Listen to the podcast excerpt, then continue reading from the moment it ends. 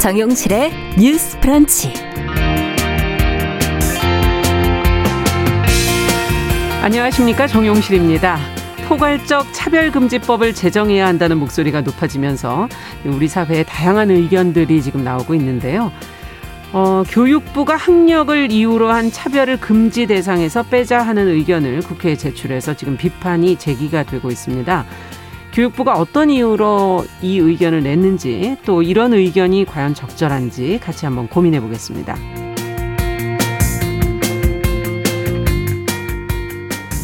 네, 코로나19로 다들 어려운 상황이지만요. 고용 불안 등의 여파는 여성들에게 특히 가혹했다는 조사 결과가 최근 자주 나오고 있습니다. 얼마 전 한국여성정책연구원에서 실시한 설문조사에서도 이러한 경향이 나타났는데요. 잠시 뒤 조사 내용과 함께 이 문제를 개선하기 위해서는 그럼 근본적으로 어떤 대책이 필요할지 같이 한번 고민해 보겠습니다. 6월 28일 월요일 정용실의 뉴스 브런치 문을 엽니다.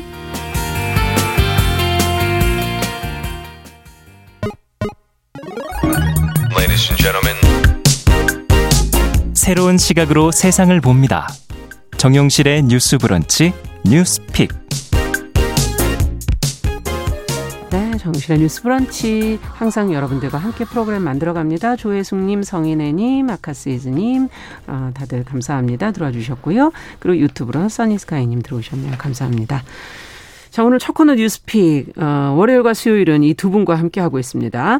전혜원 우석대 개공 교수님 안녕하세요. 네, 안녕하세요. 네, 전지현 변호사님 안녕하세요. 네, 안녕하세요. 네, 앞서 잠깐 말씀을 드렸었는데 교육부가 지금 차별금지법 안에서 학력을 이유로 한 차별을 금지 대상에서 빼자 하는 그런 의견을 냈다는 보도가 나왔습니다. 어떤 이유에서 또 이런 의견을 낸 것인지, 이에 대해서 지금 뭐 어떤 반응들이 나오고 있는지 먼저 전지현 변호사님께서 좀 정리해 주시겠어요? 네, 일단 차별 금지 법 안이에요. 아직 통과가 안 됐으니까 이게 무슨 내용인지를 말씀드리면은 네. 뭐 근로의 기회 아니면은 뭐 취업할 때 아니면 근로 조건, 임금, 심지어는 교육이라든지 금융 서비스를 받는 부분까지 거의 우리 사회 전 분야에 걸쳐서 차별을 하지 말자 이 법의 취지예요. 그럼 차별이란 건 뭐냐 네. 말씀을 드리면은 A하고 B가 있는데 얘네 둘을 다르게 취급하는 게 무조건 차별은 아니고 예를 들어서 영어학원 강사를 뽑는데 토익을 600점 맞은 사람이 있고 토익을 만점 받은 사람이 있어요. 그럼 토익 만점 받은 사람만 채용하는 거를 차별이라고 볼 수는 없을 것 같아요. 여기서 말하는 차별이는 성별이라든지 어떤 성기호, 성정체성, 네. 연령이라든지 종교, 출신, 기혼 여부, 건강상태 이렇게 개인적으로 어떻게 할 수 없는 선천적인 부분이 있죠. 아니면 그럼요. 우리가 그 취향을 존중해야 되는 그런 부분을 가지고 다르게 취급하지 말라가 거기 규정이 돼 있어요. 그리고 보면은 이게 차별을 받았을 때의 그 구제 수단과 관련해서도 상당히 이게 실질적으로 강력하게 규정이 돼 있는데 네. 인권위에서 시정 명령을 할 수도 있고 이거를 가지고 법원에 손해배상 청구를 할 수도 있는데 법원에서 어떤 식으로 손해배상을 받아들여야 된다 지금 이런 내용까지 있는데 네. 저는 지금 이 법을 볼 때 이게 지금 문제가 뭐냐면은 너무 이렇게 포괄적으로 규정을 하다 보니까는 법원의 조치와 관련해서도 내가 차별을 받음으로 인해서 받은 그 손해를 입증할 수가 없을 때는 사용자가 그러니까 A와 B가 있는데 B만 떨어뜨림으로 인해서 사용자가 얻은 그 수익을 손해로 추정한다 이런 조항이 있는데 원래 손해배상 청구라는 거는 그 손해를 피해자가 입증을 해야 되고 받은 현실적으로 받은 손해를 기준으로 하는데 이게 일반 민법상 원리랑 좀 맞지 않는 면이 있고 그다음에 차별을 받은 사람이 법원에 구제 요청을 하면은 법원이 임시 조치를 할 수도 있다 뭐 이런 식으로 돼 있는데 네. 예를 들어서 내가 떨어지고 내 친구는 붙었단 말이에요. 그래서 내가 차별을 받았다고 법원에 청구를 했는데 그럼 임시 조치라는 게 이 사람을 임시적으로 본안 판결 선고 시까지 그럼 붙여줘야 된다는 말인지 이게 실질적으로 사법적인 구제로 가면은 이어지기가 어려운 면들이 분명히 있어요. 근데 이거는 이제 나중에 디테일한 면이고 교정을 할 부분이고 지금 여기서 문제가 되는 거는 이 차별을 해서는 안 되는 성별이라든지 연령, 종교 이런데 예. 학력이라는 부분이 들어가 있거든요. 예. 학력은 뭐 초중학교만 나온 사람 아니면 대학교만 나왔는지 이것뿐만 아니라 어느 학교를 나왔는지 예. 이런 것까지 다 포괄하는 그런 그 개념인데 여기에 대해서 교육부가 이 학력을 이유로 한 차별은 대상에서 빼자 이런 거 얘기를 한 거예요. 그러니까 학력을 이유로 다른 취급을 하는 거는 허용이 된다고 봐야 된다 이렇게 교육부에서는 얘기를 했는데 왜 그렇게 했냐고 물어봤더니 학력이라는 거는 어떤 환경에 의해서만 결정이 되는 게 아니라 개인의 노력이 들어가 있는 부분인데 이거를 그냥 학력이라고 해가지고는 차별 금지 영역에 딱 집어넣어버리면은 네. 불합리한 결과가 초래될 수 있다 지금 그렇게 얘기를 하고 있는데 일각에서는 아 이게 우리가 분명히 그 학력이 좌우하지 않는 영역에 있어서 학력을 가지고 차별을 받는 분들이 분명히 있거든요. 근데 이거를 빼는 게 과연 정당하냐 이런 반대 반응이 또 나오고 있습니다. 네. 자, 지금 좀 설명을 해주시는 것에 따르면 지금 아직 법안에 머물러 있는 상태이지만 그 나와 있는 내용들이 과연 현실 속에서 어떻게 적용될 거냐. 특히 학력 부분을 이제 교육부가 얘기했으니까 조금 더 그쪽에 초점 맞춰서 얘기를 또 해보죠. 차별금지법의 취지를 좀 제대로 알고 있는 걸까? 아니면 오해하고 있는 걸까? 아니면 교육부가 낸 의견에서 또 타당한 부분이 있는 걸까? 한번 검토를 해보도록 하죠. 두 분께서는 어떻게 보십니까? 일단 차별금지법에서 합리적인 이유가 없이라는 조항이 앞에 들어가 있습니다. 네. 변호사님도 설명을 해 주셨는데 예를 들면 우리나라도 공공의 연구기관 같은 경우에는 연구를 해야 되잖아요. 이분들이 논문을 그렇죠. 써야 되고 예. 그러니까 뭐 박사학위 소지자라든가 뭐 석사학위 소지자 뭐 관련 분야의 전공자 규정이 되기 때문에 그런 걸 이제 차별하고 보진 않습니다. 네. 그래서 합리적인 이유 없이라는 것은 꼭 이 부분에 있어서 이 학력을 가져야 되느냐에 대해서도 우리가 다시 한번 생각해보자라는 취지를 담았다라는 지금 네. 반론이 제기되고 있고요. 제가 예전에 나왔던 법안들도 좀 봤습니다. 의원 발의안을 좀 봤는데 2019년에 김부겸 의원이 대표 발의했던 학력, 학별 차별 금지 관한 법률안을 예를 들어 보면은요. 예예. 처벌 중심의 내용이라기보다는 예를 들면 이렇게 들어가 있습니다. 우리 사회에서 학력, 학벌의 차별이 만연하고 있고 이것을 국가적 차원에서 우리가 해결해야 된다. 그래서 고용노동부 장관이 5년마다 이런 계획을 수립한다던가 예. 또 관련 정책을 수립하기 위해서 실태 조사를 한다던가 등등의 포괄적인 내용이 쭉 들어가 있어요. 그러니까 물론 아주 디테일하게 들어가면 이제 이게 민간에서 소송이 됐을 때 어떻게까지 들어갈 수 있겠지만 예. 이 법은 첫 걸음을 떼는 단계에서 그런 취지를 지금 강조하고 있다라는 걸 좀 말씀을 드리고요. 두 번째로 저는 이 공공 분야에서 최근에 블라인드 면접이라던가 학력 뭐 기준을 많이 낮추는 그러니까 네, 기회의 평등차를 낮추는 있죠. 거 많이 하고 있거든요. 예. 네, 일반화시킬 수는 없겠습니다만 제가 현장에서 만나본 바로는 이게 학력이나 학벌의 차이가 능력의 차이로 이어지지 않는다는 것을 너무 많이 경험한 적이 있었는데요. 예. 일례로 제가 같이 일한 공무원이 있었는데 저도 평균이 있어 당연히 대졸자인 줄 알았어요. 요즘 대졸 공무원들 워낙 많으니까. 근데 이분이 대학교 휴학을 한 상태에서 공무원 시험을 통과해서 공무원을 하고 있는 상태였고 예. 업무 능력이 뛰어난 분입니다. 근데 학교를 자퇴하겠다 이렇게 밝혀서 제가 그래도 대학을 졸업해야 되지 않겠느냐라고 했더니 자기는 이 공직을 함에 있어서 이 대학을 졸업하고 안 하고의 큰 차이를 못 느끼기 때문에 오히려 공직에 더 전념하는 것이 낫다라고 판단한다. 부모님도 흔쾌히 동의했다는 얘기 들어서 시대가 많이 바뀌고 있다. 그러네요. 이런 생각이 들었고요. 뭐 기술 분야라든가 안전 분야는 특별한 자격이 필요하겠지만 최근에는 꼭 학력이 아니더라도 오히려 자격증을 더 중시하는 것도 있기 그렇죠. 때문에 네. 예, 예, 그런 것도 봐야 되고 또 하나 그럼 도대체 어떻게 인재를 선발할 때 이렇게 할 수 있냐라는 반론이 나오는데 요즘은 직무기술서를 많이 쓰게 합니다. 그래서 내가 이 직무를 했을 때 어떻게 할 거고 이런 계획서를 쓰게 하거든요. 예. 보완적인 요소가 있다라는 것도 말씀을 드립니다. 네, 어떻게 보십니까?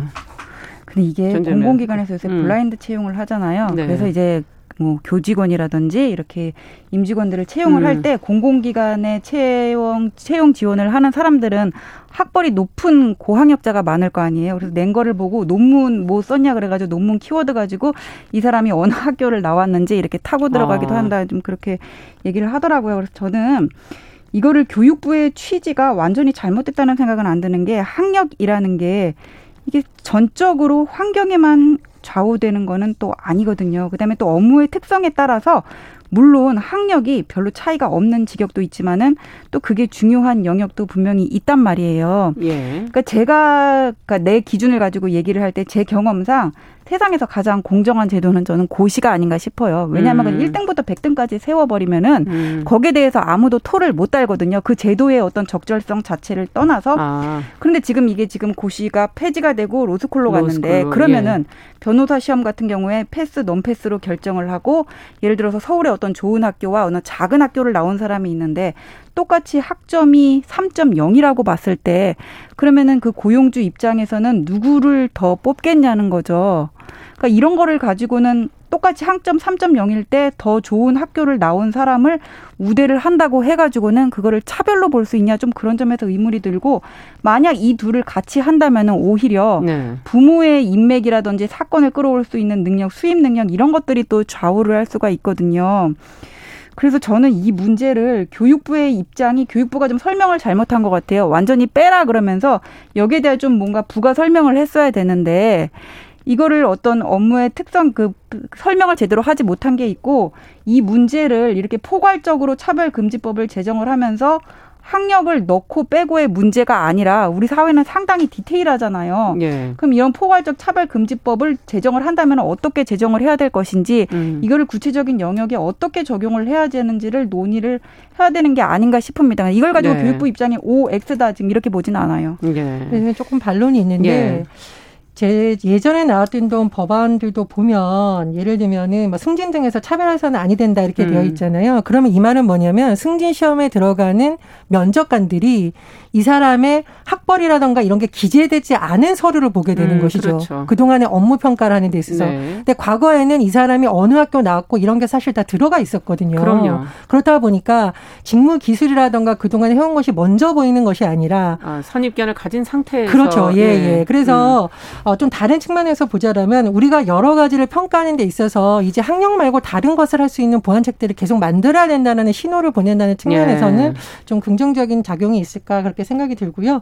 저는 거듭 얘기를 하지만 시대가 바뀌면서 인재상이 좀 바뀌고 있는데 예를 들면 우리가 고학력자들인데도 인권 감수성이라든가 이런 면에서 전혀 안 돼 있는 사람들을 보잖아요. 예. 근데 저는 그게 일부분 학력으로 인해서 좋은 학력과 좋은 학벌을 가진 사람들이 그런 것도 뛰어날 것이라는 우리가 관행적으로 좀 선입견이 있었다고 생각을 합니다. 네. 그래서 오히려 앞으로는 공공이든 뭐든 차별을 없애는 것도 중요하지만 이런 부분에서의 차이를 좀 보는 것도 필요하지 않을까 보완책으로 그런 생각이 듭니다. 네. 근데 저는 인재상이 바뀌었다고 해가지고 무조건 아름답고 따뜻한 사람을 뽑아야 되는 거는 아니잖아요.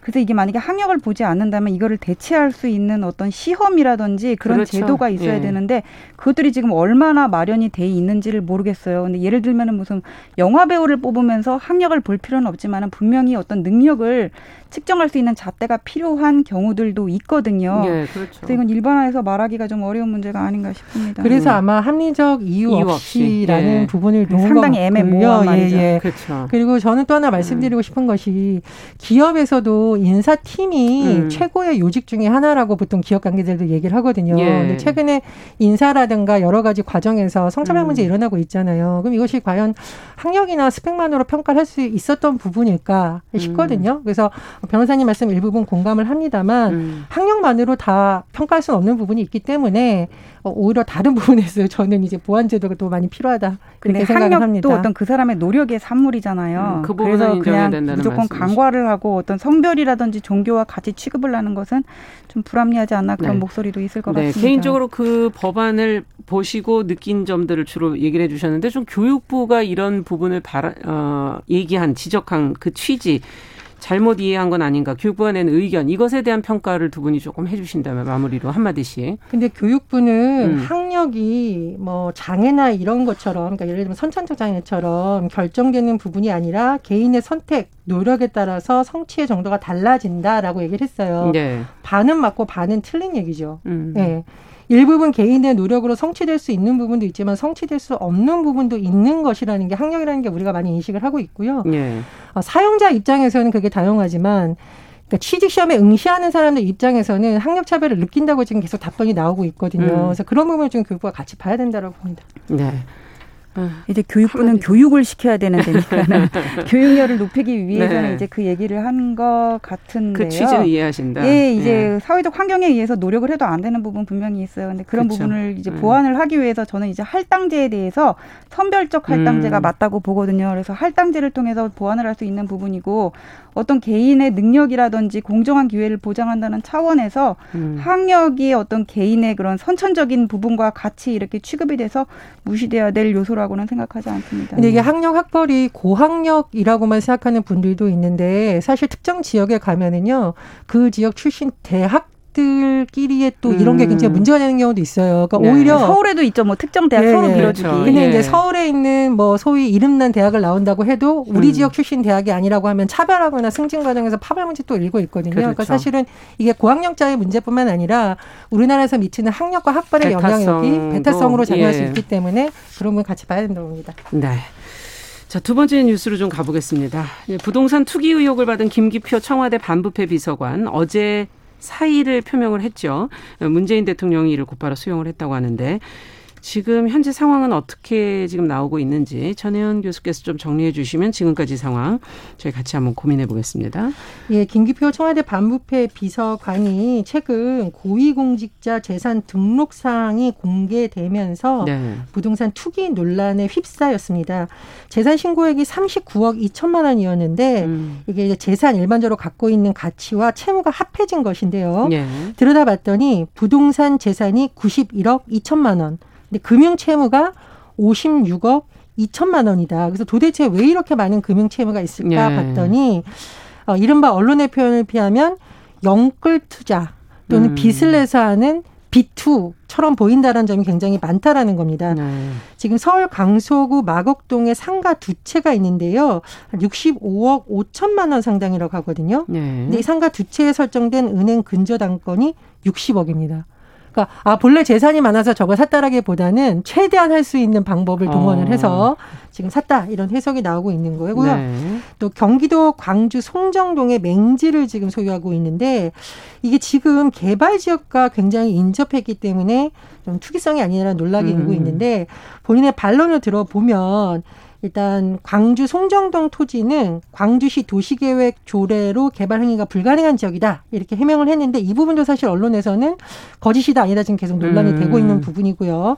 또 무엇보다도 이게 위법이 아니라고 하더라도 지금 빚내서 부동산 사지 말라고 정부에서 계속 권유를 하고 있는 상황이지 않습니까? 그래서 여러 가지 규제라든가 이런 것도 맞물려 있는데 다른 것도 아닌 청와대 비서관이 이런 것을 했다는 것이 적절하다는 논란이 계속 일었습니다. 결국 김기표 비서관이 사의를 표명했고 문 대통령이 곧바로 이를 수용을 했는데요. 형식만 보자면 자진 사퇴이지만 사실상 경질로 봐야 되고 청와대에서도 국민이 납득할 만한 수준에 부합하지 않는다라고 해서 이런 조치를 취했다라는 또 설명을 내놓기도 했습니다. 네. 자, 지금 이 뉴스와 더불어서 이제 청와대 인사검증 시스템에 대한 지적이 지금 계속 나오고 있고 야당에서는 이 경우 지금 청와대 비서관급 이상 또 정부 장차관급 이상의 고위공직자에 대한 부동산 전수조사 필요한 거 아니냐 하는 그런 지금 지적도 나오고 있는데 자, 이와 관련해서 두 분의 전체적인 의견 좀 듣고 싶네요.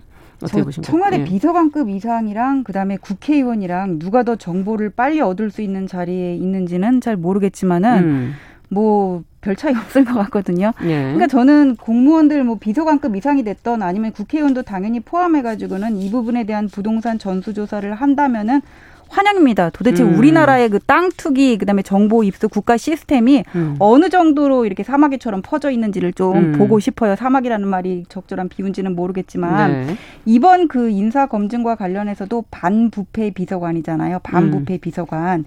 예전에 이제 병역 비리였다면은 지금은 땅 투기 의혹이 가장 중요한 잣대가 되어 있는 걸로 보거든요. 지금 아무리 정권 말기로 하지만 정권 말기라고는 하지만 이거 부동산 등기부 등본보험에다 나오는 거 아니에요. 이게 3달 동안 임명하고 모르고 있다가 재산 공개하면서 알려졌다는 걸로 봐서는 언론에서 터뜨린 것 같거든요. 기자들도 부동산 등기부 등본하고 공개한 내역 보면은 뭔가 이상한 거를 알 수 있었고 얼마 전에 민주당 의원들 전수조사에서 나온 거를 보면은 전부 다 루틴하게 똑같잖아요. 도로에 인접하지 않은 맹지고 개발 호재에 있었고 그다음에 수도권 지역에 땅 산 거 여기에 해당되는 게 지금 딱 몇 군데가 있었단 말이에요. 그 경기도 광주에 1km 인접해서는 이제 송정지구랑 인접을 해 있고 그런데도 불구하고 여기에 대해서 제대로 조사를 하지 않고 임명을 했다가 나중에 언론에서 보도가 되니까는 부랴부랴 뭐 개발 제한 조례를 나중에 알았다 얘기를 했는데 땅 사고 나서 개발 제한 조례는 2년 3개월 있다 제정됐다는 거거든요. 그래서 이거 분명히 문제는 있었고요.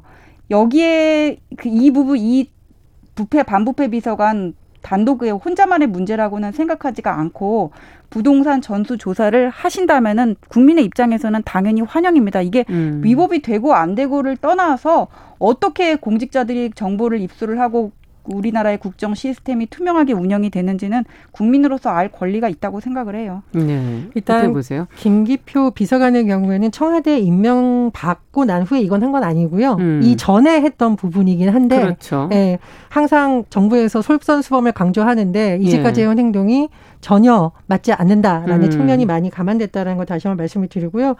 저는 이제 청와대가 이 두 가지 측면의 비판을 피해가기는 정말 어렵다. 첫 번째로는 부실 검증인데 이 지금 이번에 반부패 비서관뿐만 아니라 예전에 김의겸 청와대 대변인도 흑석동 재개발 지역 내 25억 7천만 원 복합 건물 매입했던 거 드러나서 굉장히 논란이 됐었고요. 그다음에 최근에 장관 후보자를 둘러싼 논란도 그렇고 이게 위법이냐 아니냐를 떠나서 그렇죠. 그냥 국민 눈높이에 봤을 때 충분히 논란이 일어날 수 있는 부분입니다. 예. 그래서 그런 부분에 대해서 사전에 검증을 했어야지. 더군다나 이 재산 문제는 보통 청와대에서 이런 고위직 임명할 때 개인정보 제공 동의를 받거든요. 그렇죠. 받아서 다 살펴봅니다. 예. 그러면 그것만 봐도 기자들이 봐도 이상할 정도인데 어떻게 청와대에서 이게 그냥 넘어갈 수 있었으냐. 그래서 민주당에서도 이게 너무 안이했다라는 비판이 나오는데 그 부분은 청와대가 반드시 다시 한번 돌아봐야 된다고 생각을 하고요. 네.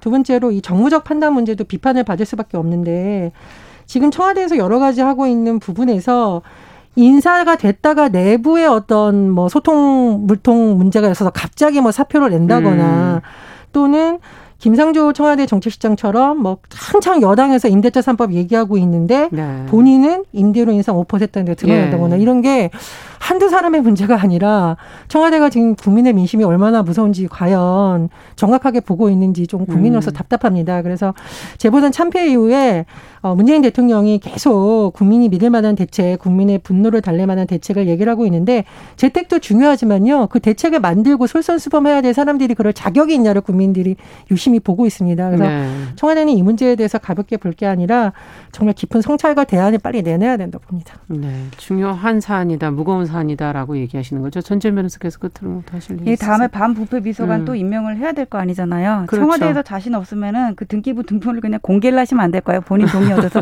그럼 국민이 알아서 검증을 해드리겠습니다. 자, 오늘 말씀은 여기까지 듣도록 하겠습니다. 뉴스픽 전지현 변호사, 전혜연 우석대 개공교수 두 분과 함께 뉴스 살펴봤습니다. 감사합니다. 감사합니다. 감사합니다. 자, 정용실의 뉴스 브런치 듣고 계신 지금 시각 10시 28분이고요. 라디오 정보센터 뉴스 듣고 오죠.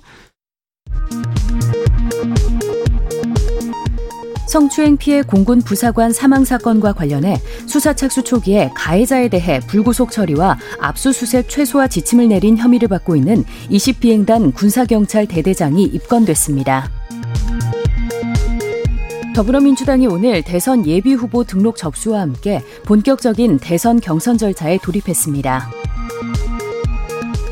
국민의힘은 다음 달 1일에서 8일 일괄 복당 신청을 받는다고 오늘 밝혔습니다. 다음 달부터 무주택 실수요자 주택담보대출 우대 혜택이 확대되고 1주택자 보유세 부담이 낮아집니다. 보험 설계사와 같은 특수고용직 종사자의 고용보험도 시행됩니다. 지금까지 라디오 정보센터 조진주였습니다.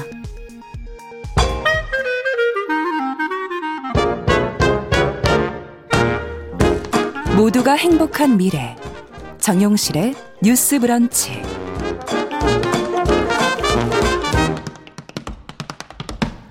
네, 정용실의 뉴스 브런치 듣고 계신 지금 시각 10시 29분 향해 가고 있고요.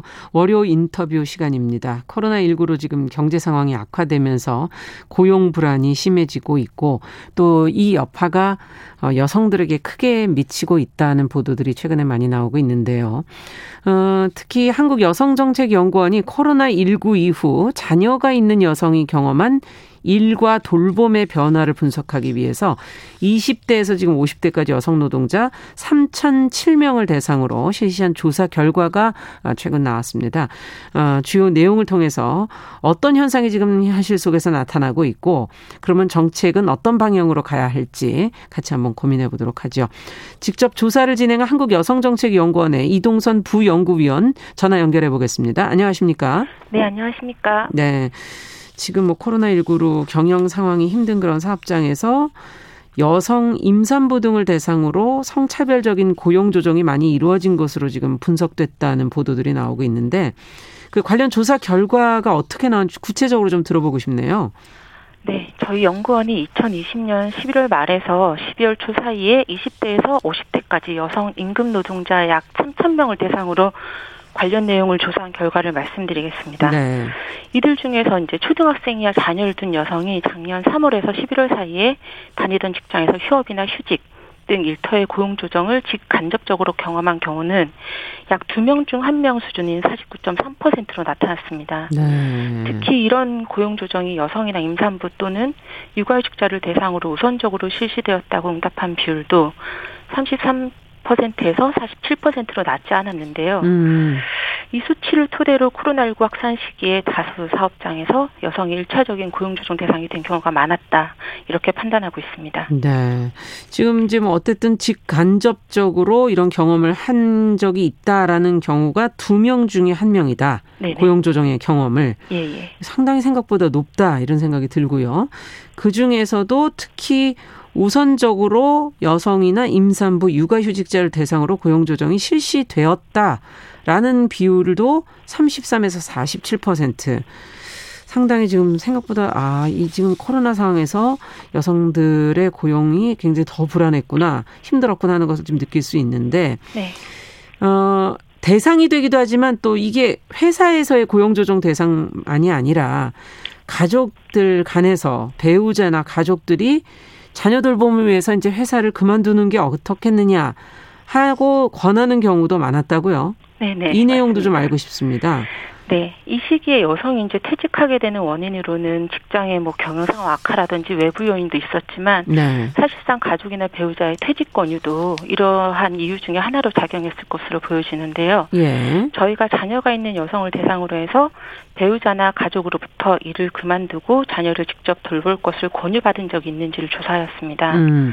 조사 결과에 이 시기 퇴직을 경험한 여성 중에서 45.5%, 즉 절반 가까운 여성이 일을 그만두고 자녀를 직접 돌볼 것을 권유받은 적이 있다고 응답하였고요. 네. 퇴직 경험이 없는 여성들 사이에서도 31%가 동일한 권유를 받은 것으로 나타났습니다. 네. 퇴직 경험이 있냐 없냐를 떠나서도 지금 30%가 넘고 퇴직 경험이 있는 분은 더 많고. 예, 그렇죠.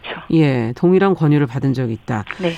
자, 그렇다면 좀 더 세부적으로 들어가 보죠. 자녀의 나이가 사실은 이렇게 가족 간의 돌봄을 권유받게 되는 거랑 밀접한 관계가 있을 것 같고요. 네네. 유자녀 여성들을 대상으로 이 퇴직 경험의 비율이 다르다고 그러는데 자녀 나이에 따라서 네. 어떻게 되는지 들어가 볼까요?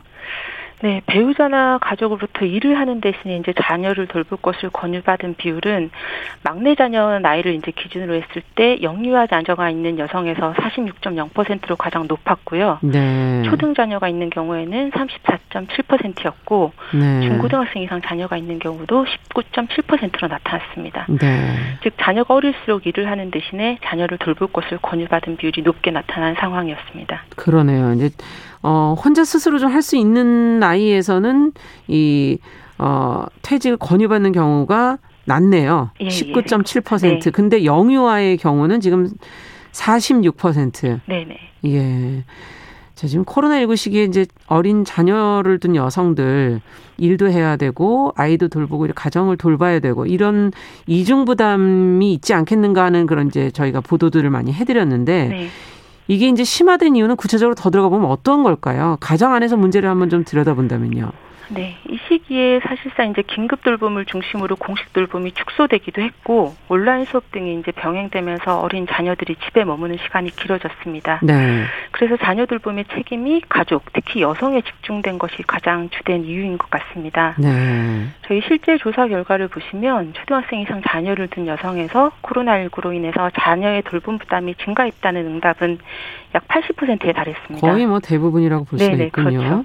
하지만 배우자의 돌봄 참여가 증가했다는 응답은 35.7%에 그쳤고요. 그 간격만큼 자녀 돌봄의 많은 부분을 여성이 책임졌던 것으로 확인되었습니다. 네. 예, 그 결과 일한 여성들의 일 돌봄 부담이 심화되었을 것으로 추측되고요. 네, 그래서 이제 퇴직을 권유받기도 하고 네네. 실제로 퇴직을 하기도 하는 그런 상황이 되었다는 결과인데 자, 그렇다면 이 돌봄의 부담 앞으로도 저희가 이런 상황, 코로나19와 같은 상황이 없으리라고 볼 수가 없기 때문에 근본적으로 돌봄 부담을 덜어주는 제도가 있어야 여성의 어떤 일이 계속 이어질 수 있지 않겠는가 하는 그런 생각이 들고, 이걸 어떻게 해야 될까요?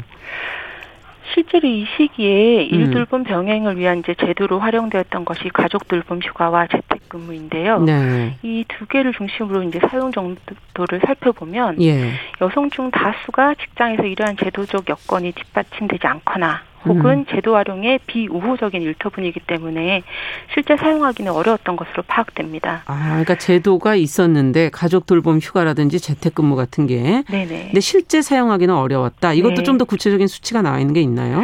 네, 특히 이제 퇴직을 경험한 적 있는 여성에서 이러한 제도에 대한 접근이 더 어려웠던 것으로 나타나는데요. 네. 초등학생이나 자녀가 있는 여성 중에서 이제 퇴직을 경험한 여성에서 예.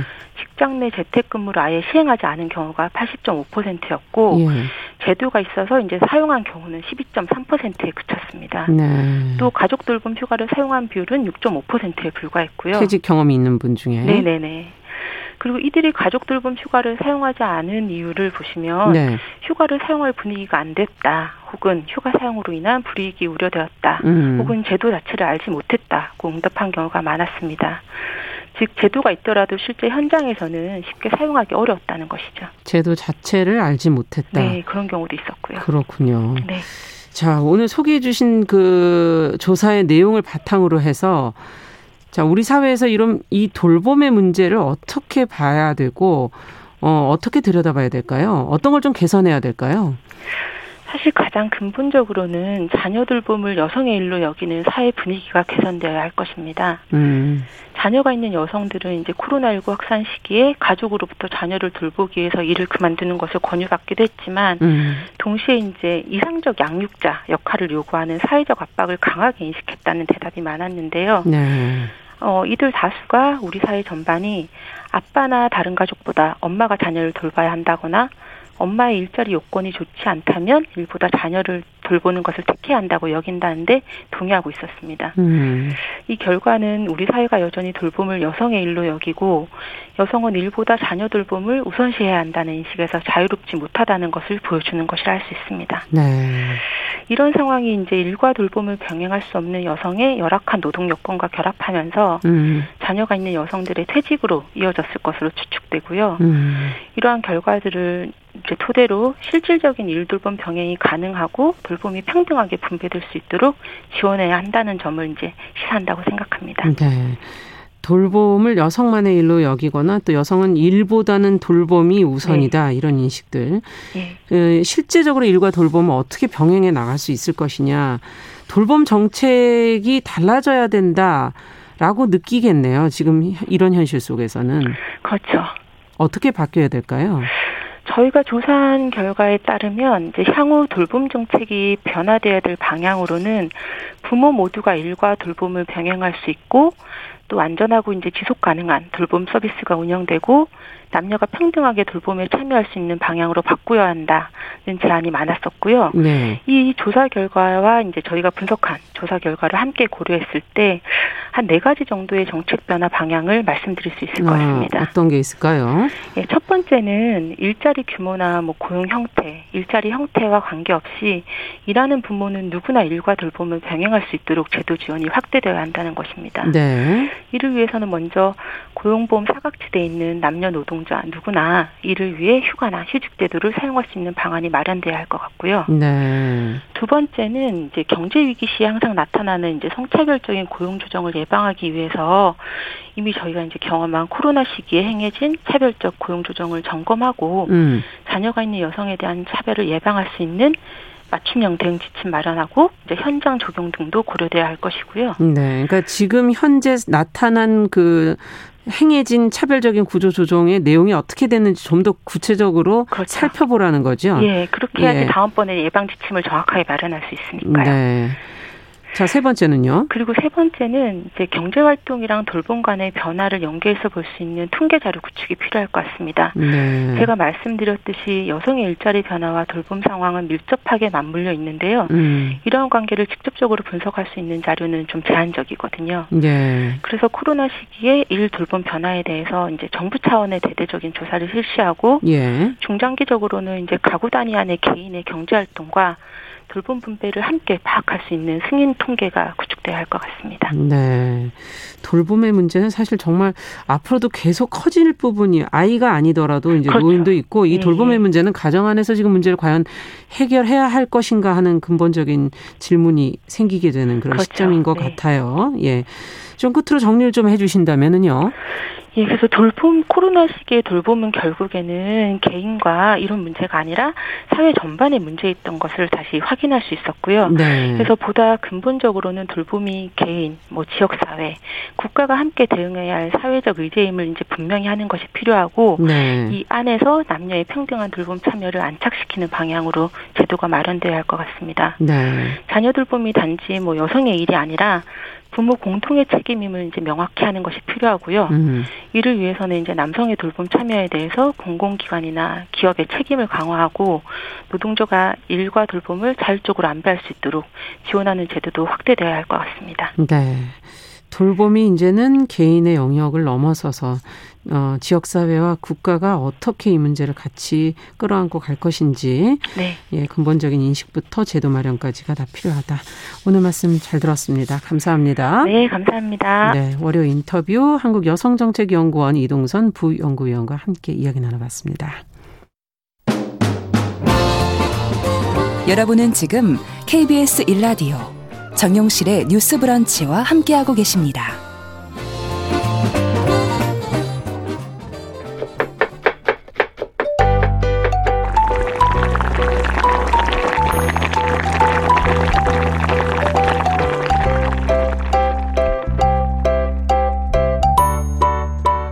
네, 정용실의 뉴스 브런치 듣고 계신 지금 시각 10시 42분이고요. 이제는 건강한 식탁 시간입니다. 생활 식재료에 대한 정보를 항상 저희가 재미있게 전해드리고 있습니다. 홍신의 요리연구가 잘해주셨어요. 어서 오세요. 네, 안녕하세요. 오늘은 바나나 얘기를 하신다고요? 네, 바나나가 제철이라는 얘기 혹시 들어보셨나요?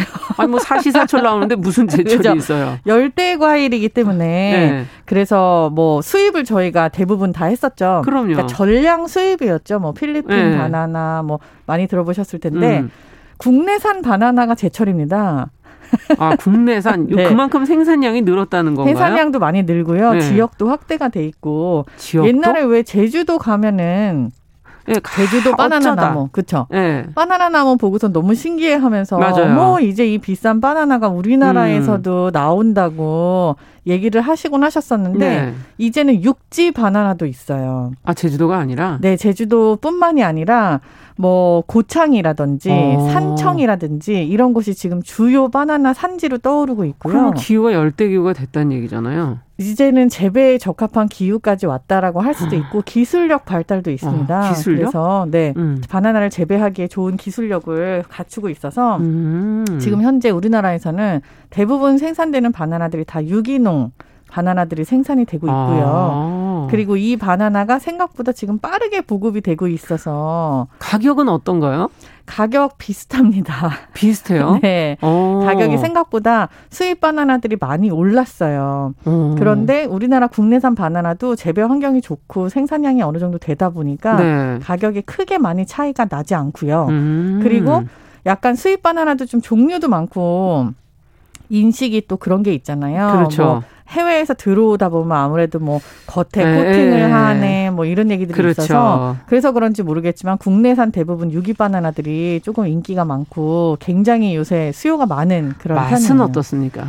저는 그게 제일 궁금하네요. 바나나가요. 그러니까 이런 거예요. 바나나 맛은 다 똑같은가요? 네, 결론적으로 말씀드리면 맛있습니다. 국내산이 저는 더 맛있더라고요. 근데 이게 어떤 게 더 맛있다라고 하기 되게 애매한 게 뭐냐면, 그냥 약간 마음의 문제였던 것 같아요. 그동안? 네, 그동안도 그랬고 신선도에 관한 믿음이 약간 있는 거죠. 아, 그렇죠. 왜냐하면 유통 과정이 길지가 않고 일단 네, 그렇죠. 그리고 산지직송이라는 단어가 붙어있는 바나나라는 게 처음에는 익숙하지 않았지만 아 우리나라가 바나나 산지구나. 근데 하루 만에 배달이 와요. 그럼 비행기 타고 오는 거나 이런 수입 물량보다는 조금 뭔가 더 네, 마음적으로 아 이거 내가 바로 따서 먹는 것 같은 그런 느낌이기 때문에 그쵸. 조금 더 맛있게 느껴지는 것 같아요. 아, 그렇군요. 품종은 어떻습니까? 바나나가 뭐 이름이 요즘에는 이렇게 붙어 있더라고요. 그렇죠. 이름도 붙어 있고 네. 이제 그거는 사실 품종이라기보다는 그냥 품종 상품명인 것도 되게 많아요. 네. 그런데 바나나가 사과만큼이나 품종이 다양해요. 전 세계적으로 거의 뭐 몇백 개의 품종이 있는데 저희는 아주 작은 몽키바는 그렇죠. 조그만 거, 손가락만한 거, 네. 거. 그거하고 네. 큰 거하고 이렇게 아 사이즈별로도 있지만 네. 뭐 빨간 색깔 바나나도 혹시 보셨나요? 못 봤는데요. 이게 유럽이랑 이쪽으로 여행을 가면은 네. 바나나가 굉장히 큰데 바나나 껍질이 아예 빨간색인 바나나가 있어요. 바나나 빨간색. 이것도 처음 들어봐요. 안에 있는 과육이 맛이 좀 달라요. 근데 한국에 수입되는 바나나 중에 몽키 바나나 같이 사이즈가 작은데 네. 빨간 색깔 바나나가 또 있어요. 이게 이제 무슨 애플 바나나 이렇게도 얘기를 하지만 네. 요 바나나 같은 경우도 다른 품종의 바나나고요. 예. 우리가 흔히 알고 있는 바나나 중에 생으로 안 먹고 요리를 해서 먹어야 되는 플랜테인이라는 바나나 종류도 있어요. 저는 그거 국내에서는 못 본 것 같은데. 아 이게 지금 여행 가서 본 적 있는 것 그쵸? 같아요. 그렇죠. 여행 가시면 예. 이제 이걸 튀겨도 주고 지져도 예. 주고 뭐 같이 구워서도 먹고 하는 바나나가 있는데 좀 약간 딱딱하고 파란색인 경우들이 그렇죠. 많잖아요. 국내에도 수입이 돼요. 그래서 플랜테인 바나나를 가지고 요리를 하는 집들도 현재 있고요. 물론 수요가 그렇군요. 많지 않아서 양이 적은 것 같지만 이렇게 여러 가지 다양한 바나나들이 있는데 이 바나나가 종자별로 맛이 조금씩 다르고 아삭아삭하는 식감 혹은 약간 무르는 정도 이런 당도 이런 게 다 달라서 맞아요. 좀 지역마다 다른 바나나를 가지고 있다라고 보시면 돼요. 개인적으로도 그런 취향들이 좀 있지 않으실까 싶어요. 들으면서 그쵸? 아삭한 걸 뭐 좋아하시는 분들도 안 있고 안 익은 바나나라든지 네. 바로 좀 따자마자 좀 신선한 걸 더 좋아하시는 분이 네. 잘 익은 걸 좋아하시는 분들이 네. 있고 예. 사실 바나나는 따자마자는 잘 먹기가 힘듭니다. 그렇죠. 네. 사실은 파란 푸르다 그래야 되나요? 초록색일 녹색? 때 따죠. 때? 네. 네. 초록색일 때 따서 후숙을 해 먹는 후숙 과일 중에 하나예요. 네. 예전 그러니까 겨울에는 사실 좀 오래 보관이 가능한데 네. 날이 더워지니까 사다가 놓으면 빨리 안 먹으면 맞아요. 바로 그냥 상하더라고요. 약간 뭐랄까 검게 된다랄까요? 아, 네. 바나나를 언제 드세요? 정용실 아나운서님은? 저는 검게 되기 직전에. 아, 그럼 약간 까만색 점이 착착착착 한 15개 정도 있을 네. 때. 그렇죠? 네. 제대로입니다. 이게 바나나가 노란 색깔 바나나 우리가 바나나는 노란색 이렇게 알고 있지만 이 노란 색깔 바나나일 때도 사실은 아직은 준비가 덜 된 거예요. 아, 이게 색만 노랗게 됐을 때. 그렇죠. 색만 노랗게 네. 됐을 때가 아, 이제 후숙을 하고 있는 중간인 거고 이게 제일 맛있고 딱 알맞은 느낌과 그 텍스처하고 당도가 있는 거는 검은 점이 생기기 시작할 때부터예요.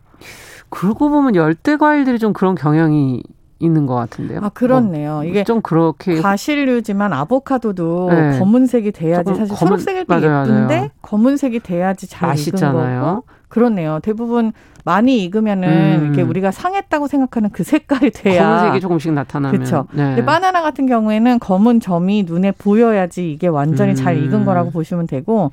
바나나를 오래 놔두면은 전체가 다 검게 변하잖아요. 그러니까요. 이거를 상했다고 생각하고 안 드시는데요. 이때는 나름대로의 또 풍미가 있어요. 푹 익은 완숙 바나나의 풍미가. 그리고 검은색일 때도. 네, 안에가 약간 갈색으로 변해서 물러있다라고 네. 하시면 그걸 버리시는데 그때 그걸 버리지 마시고 껍질을 까서 하나씩 따로따로 네. 냉동을 하세요. 걔네를? 네. 네. 이럴 경우에 어떤 경우가 생기냐면 어떻게 쓰라고 또 냉동실이 꽉 차 있어요. 지금 그런 것들로. 갈아 드셔도 되게 좋지만 네. 이제 뭐 과일들이 여름이니까 좀 남아요. 네. 그 남는 거 버리지 마시고 다 한꺼번에 넣으시고 그걸 설탕을 조금 넣고 잼으로 끓이시는데 아 잼으로? 그때 바나나를 같이 넣으시잖아요.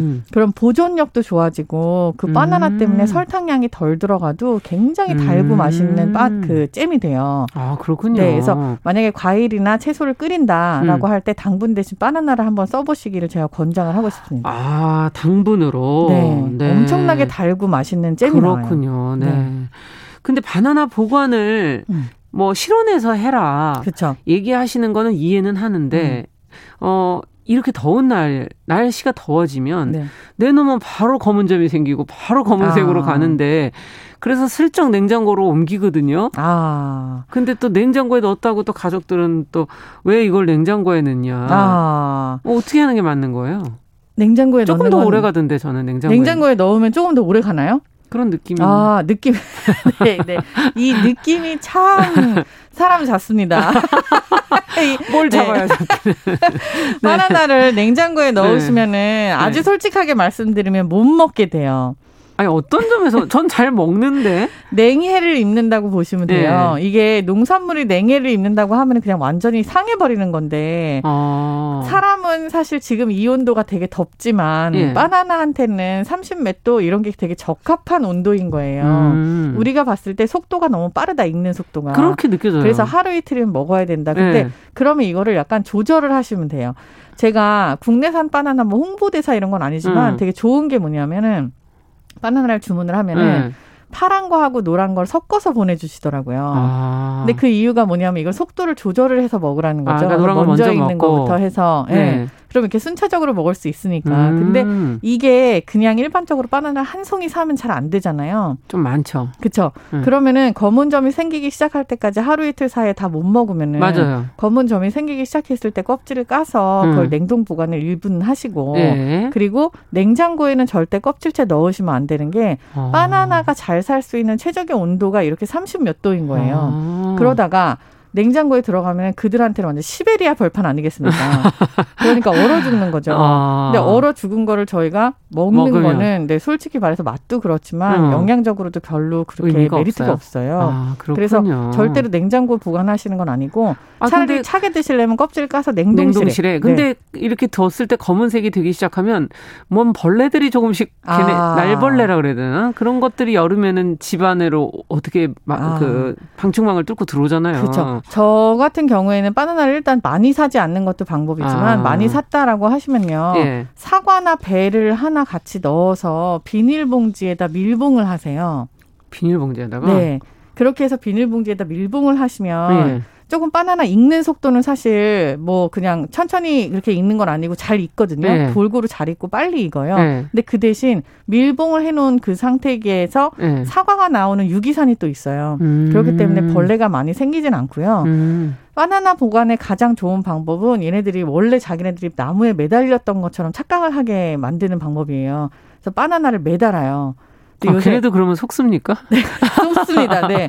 S자 거리가 있어요. 그래서 바나나 살이 굉장히 무르고 껍질도 마찬가지이기 때문에 어딘가에 닿아 있으면 그걸 기점으로 해서 굉장히 빨리 거기가 거뭇거뭇해지더라고요. 네. 그래서 이거를 공중에 매달아 놓으면은 약간 나무에 달려있는 것처럼 자기네들이 서서히 익기 시작하기 때문에 훨씬 더 시간을 많이 버실 수가 있어요. 광고에서 가끔 그렇게 매달아 놓는 것들을 본 적이 있는데 뭐하러 매달아 놨나 했더니 그게 그런 이유군요. 네, 바나나를 좋아하시면. 근데 굳이 저는 이걸 사라고 말씀드리진 않고 S자 고리가 하나 있거든요. S자 고리. 예, 뭐 100원, 200원 하는 거 그걸로 그냥 어딘가에 척 걸으셔서 잠깐 매달아 놓으시면 그 장식 효과도 있더라고요. 바나나가 이렇게 매달려 있으니까 부엌에 뭔가 열대지방 주방인 것처럼 인테리어도 한 게 없는데 노란색에서 이렇게 약간 향기도 솔솔 나고 그렇죠.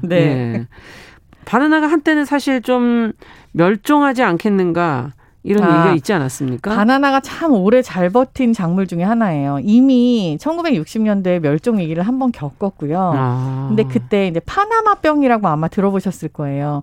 우리 어렸을 때 정용실 아나운서님이랑 저랑 비슷한 연배이기 때문에 제가 좀 더 늦죠. 네, 우리 어렸을 때는 백화점 앞에 가면은 바나나 하나 1,000원 그리고 인형옷 하나 1,000원인데 그 당시 1,000원이면 짜장면 두 그릇 먹을 수 있지 않았습니까? 그렇기 때문에 어떤 걸 사야 될지 되게 고민을 했단 말이에요. 굉장히 고가의 바나나였어요. 한 개에 1,000원. 그래서 너무 아껴 먹었죠. 진짜 힘들었죠. 빨아먹고 막 이랬죠. 싸웠죠 늘 동생하고. 이 바나나 비싸질 수밖에 없었던 이유가 그때 1960년대 파나마병을 견디고 종자를 한번 개량을 해요. 열종 위기에 처했다가 종자를 새로 강한 걸로 개량을 해서 다시 나오기 시작한 바나나를 저희가 사 먹으면서 그렇군요. 수입 바나나가 되었으니까 더 비쌌고 그래서 바나나가 한번 살아남았었는데 이 바나나에 퍼지는 병이 죽지 않고 계속해서 얘네들도 진화를 했어요. 그래서 지금도 여전히 계속 위협을 하고 있고 해마다 나오는 얘기 중에 하나가 이런 거예요. 바나나 앞으로 50년, 뭐 초콜릿 앞으로 30년 이런 얘기 있잖아요. 아, 그게 이제 근데, 끝나는. 그렇죠. 이게 이제 자연적으로 도는 병이 있어서 그런 건데 바나나의 경우 지금 종자 개량을 계속해서 하고 있고요. 더 병을 견디려고. 그렇군요. 그랬기 때문에 지금 잠깐 뭐 멸종위기 얘기했다가 없어졌다 말씀하시지만 아직까지도 위협을 받고 있는 그런 지경입니다. 아. 자, 근데 끝으로 네. 바나나를 좀 색다르게 먹는 방법 한 가지만 간단하게 좀 알려주시면 지금 한 1분이 조금 미만으로 남았기 때문에 바나나를 이렇게 그 과육만 제가 아까 말씀드린 대로 한 30분 정도만 얼렸다가 그걸 칼로 이렇게 창창창 썰어서 네. 그냥 입에다 딱 넣고 녹여 드시면 이것만큼 맛있는 천연 아이스크림이 없어요. 30분? 네. 오. 바나나 자체가 약간 크리미한 느낌이 있잖아요. 그렇죠. 또 약간 익은 다음에 넣으실 거 아니에요. 네. 생바나나 안 넣고. 그렇죠. 그렇기 때문에 그거를 창창창 썰었을 때 얇게 썰으셔야 돼요. 입안에 딱 넣으면은 약간 아이스크림인데 세상에 이렇게 향기로운 아이스크림이 있나 싶을 정도로 천연 아이스크림? 냉동실에 들어갔는데 향기가 더 좋아져요. 어, 그래서 바나나를 여름에는 좀 이렇게 얼려서 드시기로 아이들한테 저는. 아이스크림 주는 것보다 이거 그냥 좀 여기다가 넣어서? 초콜릿 시럽만 이렇게 샥 뿌려갖고 줘도 그것까지. 네, 약간 우리 어렸을 때 바나나 파르페 예. 같은 그러네요. 갑자기. 네, 오늘 제가 자꾸 우리라고 얘기해서 죄송합니다. 아니에요. 제가 더 미라니까요. 건강한 식탁. 저희 홍신의 요리연구가 함께 살펴봤습니다. 바나나 얘기 잘했습니다. 감사합니다. 감사합니다. 정용실의 뉴스 브런치 월요일 순서도 같이 인사드립니다. 전 내일 뵙겠습니다.